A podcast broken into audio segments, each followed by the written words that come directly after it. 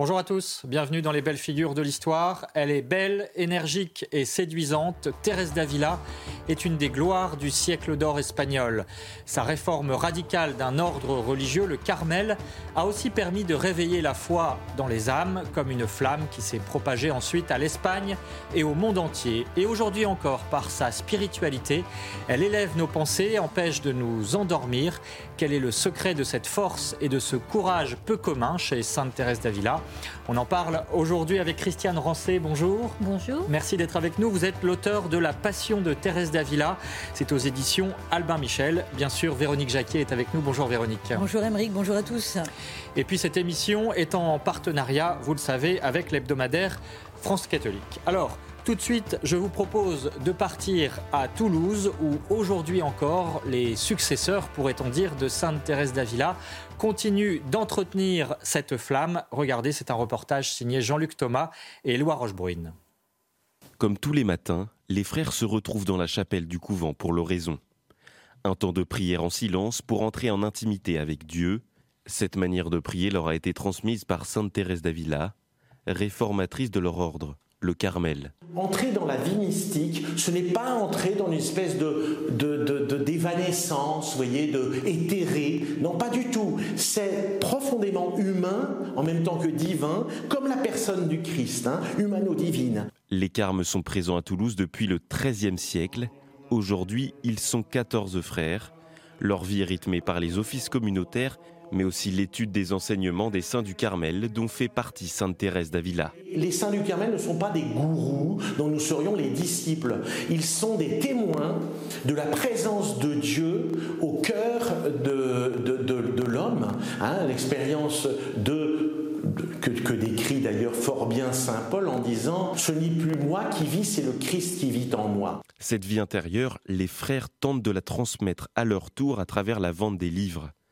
À Toulouse, c'est la majeure partie de leur vie apostolique. Le frère Baptiste, responsable de la librairie, a choisi de mettre à l'honneur l'héritage de Sainte Thérèse d'Avila. Les gens qui lisent Thérèse d'Avila, ce sont des gens qui ont déjà une expérience intérieure, qui n'arrivent pas toujours à nommer.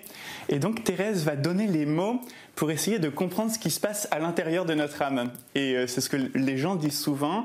En fait, je faisais oraison euh, sans le savoir. C'est pour ça que Thérèse est aimée.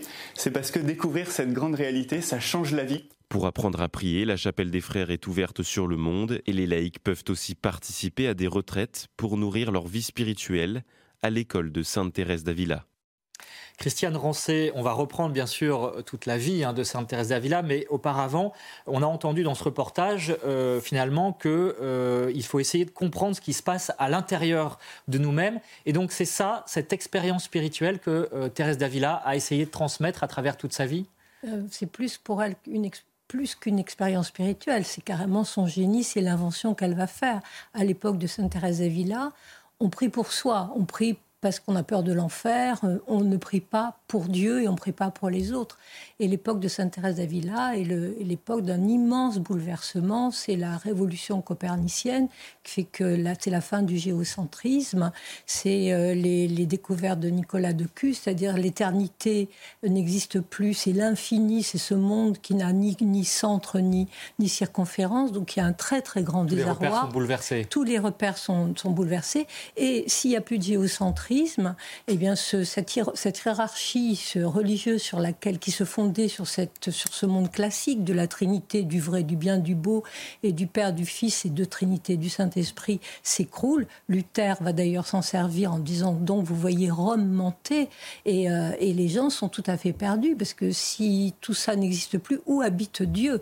Et Thérèse d'Avila va donner cette réponse, elle va dire Dieu habite le centre de notre âme et il convient d'aller le chercher au centre de notre âme par la prière. Elle va faire de la prière, un haut lieu de, création mystique.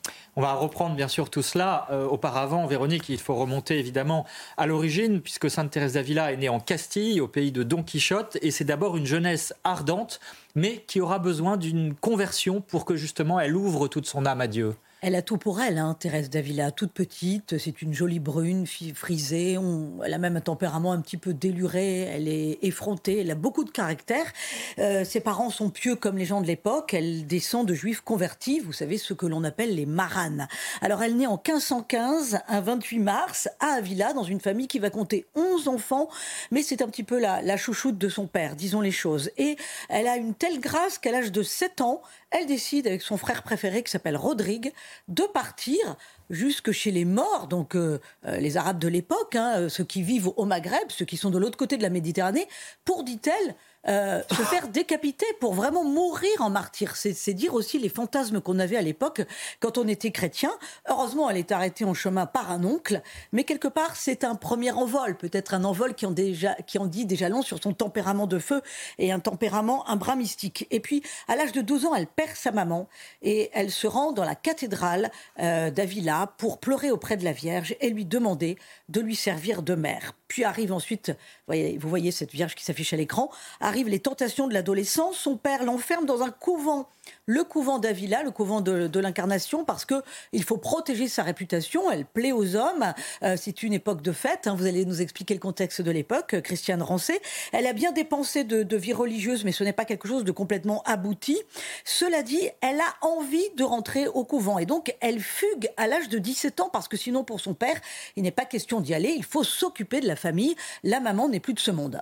Quel genre de vie religieuse va-t-elle mener? Alors, sécheresse de l'âme pendant 20 ans parce qu'elle n'a pas encore compris effectivement que le siège de l'âme était le siège de Dieu et que c'est là qu'elle pouvait retrouver son infinie présence. Et puis surtout une vie mondaine comme dans les couvents de l'époque, euh, jusqu'à jusqu'à la lecture des œuvres de saint Augustin et jusqu'au bouleversement qu'il a saisi quand elle voit dans l'oratoire de son couvent une statue du Christ très blessé lors de sa passion après la flagellation. On le voit à genoux. Voilà, elle, fond devant cette statue que vous voyez s'afficher à l'écran. Elle écrira que c'est comme si son cœur se cassait. Elle se jette à genoux au pied de cette statue. Elle verse vraiment des torrents de larmes et elle demande à Jésus d'être assez forte pour ne plus l'offenser. Voilà, là, il y a vraiment un retournement. Elle comprend qu'il lui faut aimer le Christ qui nous rejoint dans toutes les blessures de notre humanité et non un, Jésus qui nous demande finalement d'être parfait et là, elle a 38 ans et c'est quelque part le deuxième envol. Alors, Christiane Rancé, un mot sur la personnalité étonnante de Sainte Thérèse d'Avila. Euh, on a l'impression effectivement de, que c'est une femme ardente. Euh, on verra par la suite qu'elle aura un courage quasi indomptable, une grande fermeté d'âme. Elle disait être vaincue jamais. Euh, quel est le ressort de cette force qui l'anime? D'abord sa foi parce que même quand elle vit euh, ses premières, ses 20 premières années dans ce couvent euh, euh, qui est un, qui n'est pas, qui est le, nouveau couvent qui, qui, était plutôt comme les béguinages, des lieux où on recevait ces jeunes filles qui n'avaient plus, de, qui, qui étaient obligées d'être sous la coupe ou d'un prêtre ou d'un mari ou d'un père. Non n'ayant pas de mari, on la mettait au couvent avec une dot et il y avait un parloir, tout le monde venait la voir, elle avait elle-même son amoureux. Mais même à cette époque, elle croit en Dieu, elle a quand même la foi. Vous l'avez très bien dit, à 12 ans, elle fait à toute petite a fait cette fugue, mais elle n'a pas la force de renoncer aux mondanités, au paraître. Et, euh, et puis il y a cette vision, et donc là, tout son cette vision du Christ, hein, donc. cette vision du Christ à la colonne flagellée, elle comprend, elle se dit, mais moi qui ai prononcé qu'il est épousé, qui ai prononcé mes vœux, je ne suis même pas capable de faire l'effort de, de, de, vraiment me consacrer à lui et avec tout ce qu'il a souffert pour moi. Alors c'est un moment très important parce que elle va intégrer le principe fondateur de sa mystique qui est l'humanité du Christ, tout, tout, cette, notion de Dieu fait homme entre en elle, effectivement, et elle sait que son âme doit aller par son, par son humanité à elle vers lui. Et ensuite, et à partir de là, elle va se battre. Elle va se battre pour plusieurs choses. On l'a dit, il y a les guerres de religion. Oui, ça, ça l'a beaucoup marqué hein, dans sa conversion, on va dire, à l'intérieur même de sa foi.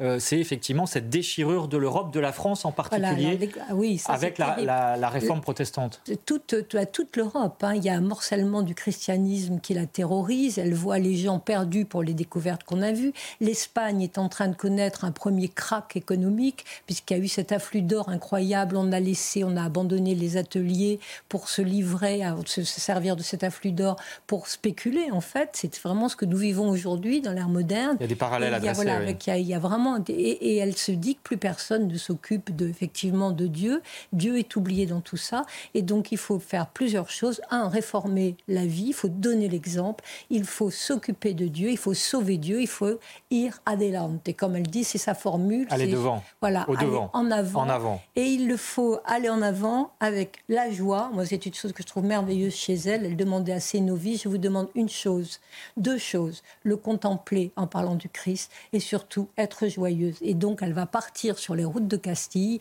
et de toute l'Espagne pour fonder ces nouveaux petits colombiers d'âme, comme elle les appelle, où elle va remettre la prière au centre Donc des nouveaux couvents, hein. des nouveaux couvents, selon la règle, la, la règle initiale du, du Carmel.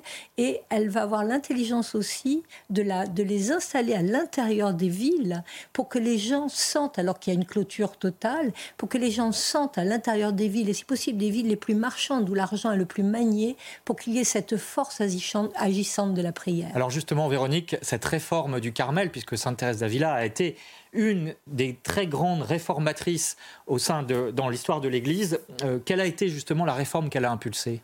Alors d'abord, elle est transformée, elle, intérieurement, par la conversion que nous venons d'évoquer, mais aussi par les visions qu'elle commence à avoir du Christ, et elle a même aussi une vision de l'enfer. Donc, non seulement elle voit un monde bouleversé, euh, où est la place de Dieu, mais elle se dit aussi, il faut que je sauve le plus d'âmes possible. Enfin, chez elle, ça devient une préoccupation ardente. Vous l'avez dit, euh, c'est un monde qui est en train de changer, y compris sur le plan économique. Ce n'est plus le monde du travail, disparition des ateliers. Les fils de famille sont ruinés. Donc, vouloir construire des couvents en Castille, c'est une pure folie. Il n'y a pas d'argent, mais la Providence veille et elle va réussir quand même à fonder 17 couvents entre 1562 et 1582, donc en 20 ans. Elle les met toujours sous la protection de Saint-Joseph parce qu'elle a été malade pendant trois ans, une forme de maladie mystérieuse, et elle estime qu'elle doit sa guérison à Saint-Joseph. Donc voilà, ces couvents seront toujours mis sous le patronage de Saint-Joseph. Et quel est l'esprit de la réforme euh, de, son Carmel? Eh bien, c'est un retour aux sources. On adopte la règle des déchaussés. Ça veut dire quoi? Ça veut dire qu'on marche en sandales, pieds nus, pour marquer le dénouement et la pauvreté. On abandonne le côté mondain, on abandonne les souliers. Euh, on observe une vie entièrement consacrée à la prière. On remet à l'honneur la clôture totale dans un couvent, alors qu'à l'époque, on y entrait comme dans un moulin, hein, vous l'avez dit. hein. Euh, et puis, il y a cette réforme des couvents masculins, mais elle va s'attaquer aussi à la réforme de la branche masculine du Carmel. Et là, elle va faire une rencontre extraordinaire, celle de Saint-Jean-de-la-Croix, un étudiant euh, qui, à l'époque, euh, est à Salamanque, mais dès qu'elle le voit, ils ont 30 ans d'écart, mais elle décèle tout de suite en, lui, en ce jeune homme, euh, celui qui va l'aider et celui qui va l'aider dans cette grande entreprise de transformation. Alors, Christiane Rancé, cette réforme, euh, un brin austère quand même, hein, on peut le dire, euh, mais qui est un programme spirituel de haut niveau euh, et qui va entraîner à sa suite de, de nombreux religieux, de nombreuses religieuses et religieux, et aussi de fortes oppositions à cette réforme. Oui, puisqu'il n'y a pas d'argent. Donc, quand elle, déjà à Villa, quand elle décide de fonder ce premier petit couvent de, Sa- de Saint-Joseph, elle est caillassée. Euh, la- la- le couvent de l'incarnation des, des carmes, de, de la règle mitigée. Et, euh, La règle mitigée, c'est l'ancienne règle, hein. C'est non, c'est la, c'est la nouvelle, c'est-à-dire celle où on peut tout se permettre. On mitige la règle initiale, pardon. Et donc le. Enfin, en le- tout cas, avant celle de Thérèse d'Avila. voilà, avant celle de Thérèse d'Avila. Et donc, elle est, elle, est, euh, elle est détestée. Et quand en plus, elle prend la route, ce qui est tout à fait interdit à son époque, les femmes ne, ne, ne circulent pas sur les routes, avec sa petite roulotte, ses petites casseroles, son brûla, et qu'elle va essayer de fonder dans les villes, elle est reçue à coups de caillasse, parce que les gens savent qu'il va falloir donner de l'argent pour faire vivre ces religieuses. Et là, elle est extraordinaire, parce qu'elle va encore répondre par une invention formidable. Elle va demander aux novices, à ces, aux religieuses, qui rendent, de travailler. Elle va les faire travailler, elle va les faire coudre, elle va les faire euh, fabriquer des vêtements, et elle veut qu'elles aient une activité euh, euh, qui puisse leur permettre de survivre. Et ensuite, au- autre chose qu'elle va obtenir un petit temps et qui lui sera refusée, elle va demander qu'on ne n'exige plus de dot pour entrer au couvent. Et elle va dire, tout ce que je demande à mes novices, c'est d'avoir la foi. Alors évidemment, même Rome dira non, il faut quand même que les couvents puissent vivre, et c'est les dots qui vont le permettre, mais ça, elle va s'opposer profondément à cette émission de l'argent dans ces lieux fermés. Et c'est aussi une réforme qui va être appuyée par la monarchie espagnole pour la défense euh, de la chrétienté. Donc, chez elle, il y a toujours ce souci aussi de la société, de la politique de manière plus générale. Oui, parce qu'elle a compris effectivement le, la, la, hantise que l'Espagne subisse effectivement ce morcellement du, christianisme.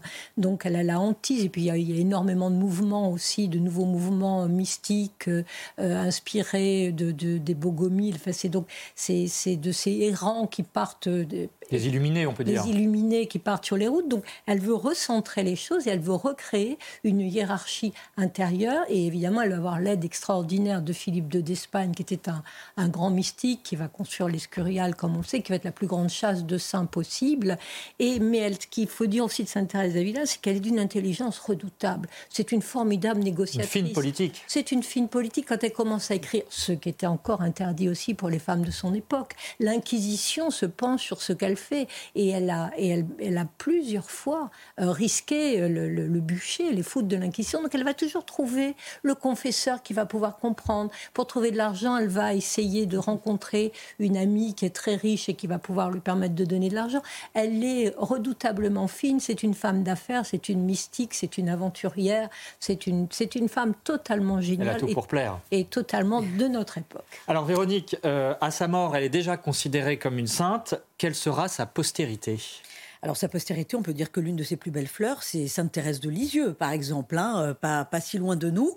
Euh, elle a donc fondé 17 couvents, elle a sillonné toute l'Espagne, 8000 kilomètres parcourus en son temps, c'était absolument extraordinaire. Hein. Euh, elle donne donc des forces vives à, à l'Église avec sa réforme du Carmel. Elle va écrire de nombreux ouvrages qui font le chantre de l'union spirituelle entre l'âme et le Christ, des poèmes aussi. Aujourd'hui, les Carmes des Chaussées, ce sont 4000 frères répartis dans 500 monastères et 10 000 sœurs réparties dans 750 couvents à travers le monde, donc ça reste vraiment très très important. N'oublions pas sa dimension mystique euh, qu'elle n'a jamais cherché à cultiver, hein, parce qu'au départ, euh, quand elle a commencé à avoir une vision mystique, elle se demandait si c'était pas le diable, hein, donc euh, il a fallu quand même la conforter en lui disant que non, ça pouvait venir de Dieu. de nombreuses personnes à son époque sont témoins notamment de ses lévitations. elle monte comme ça dans les airs, il y a des sœurs qui essaient de la retenir comme ça par sa robe. De même, il y a une scène, une scène célèbre où elle lévite vite avec Saint Jean de la Croix. Donc on a quand même ces deux grands mystiques du siècle d'or espagnol. Et puis surtout à 43 ans, elle va, elle va vivre euh, donc ses premiers ravissements et à 46 ans, ce qu'on appelle la transverbération. Nous sommes en 1561. Elle raconte dans une vision mystique qu'elle a un ange qui vient lui transpercer le cœur de part en part avec une lance enflammée. Et ça lui cause une vive douleur, mais une vive douleur dont elle ne peut plus se passer tant elle a le sentiment de goûter à l'amour de Dieu. Alors 50 ans après, ce qu'il y a d'absolument extraordinaire, c'est que quand on va étudier son cœur, 50 ans après sa mort, on va découvrir effectivement dans la relique de son cœur la marque d'un transpercement de part en part, comme si ça avait été réellement causé par une flèche enflammée. La trace de l'ange, donc étonnant, phénomène étonnant, et puis qui a été magnifiquement représenté par le Bernin à Rome, hein, dans euh, l'église Sainte-Marie de la Victoire. C'était au XVIIe siècle, hein, ce qu'on appelle cette transverbération de Thérèse. Ce qui est étonnant, Christiane Rancé, dans la vie de Sainte Thérèse d'Avila, c'est qu'elle est à la fois, euh, on a ces phénomènes mystiques, hein, et puis une grande priante, et en même temps d'un grand réalisme et d'un art du gouvernement de ses propres couvents qui, est, euh, qui va jusqu'au souci du moindre détail. Donc on a un peu les deux bouts de la chaîne. D'abord, il faut aussi préciser que c'est un très grand écrivain. Hein. C'est le premier grand écrivain en langue castillane. Là, petite euh, parenthèse sur Isabelle, euh, Isabelle la, reine Isabelle la catholique, qui est celle qui a fait traduire toutes les œuvres en latin et en grec parce que c'était interdit aux femmes par l'Église pour qu'elles puissent lire en castillan. Donc elle a pu lire, connaître Saint-Augustin, lire les lettres de Saint-Jérôme. Elle a pu se agrandir, on va dire, sa, connaissance euh, euh, théologique.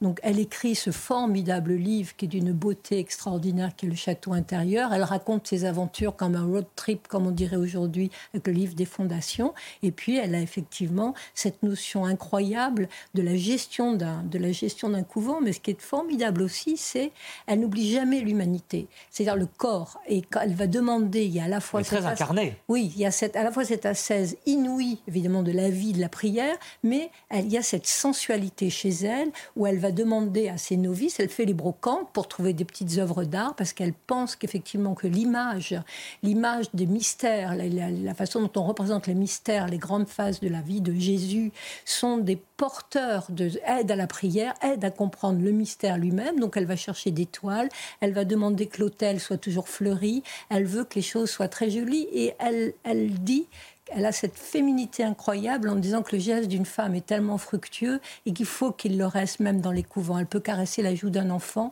mais elle peut aussi caresser la joue de Jésus, de l'enfant Jésus, en ornant l'autel comme il le faut. Et vous en parlez magnifiquement. Malheureusement, cette émission arrive à son terme. Véronique, euh, très rapidement, quels sont les livres essentiels euh, pour se documenter sur Sainte Thérèse d'Avila? Eh bien, le livre de la vie qu'elle a écrit lorsqu'elle avait 40 ans et que l'on trouve en édition folio, c'est un grand classique, hein. c'est un condensé de son action et de sa spiritualité ses poèmes aussi, ses prières qui sont réunies dans Une année avec Thérèse d'Avila aux presses de la Renaissance.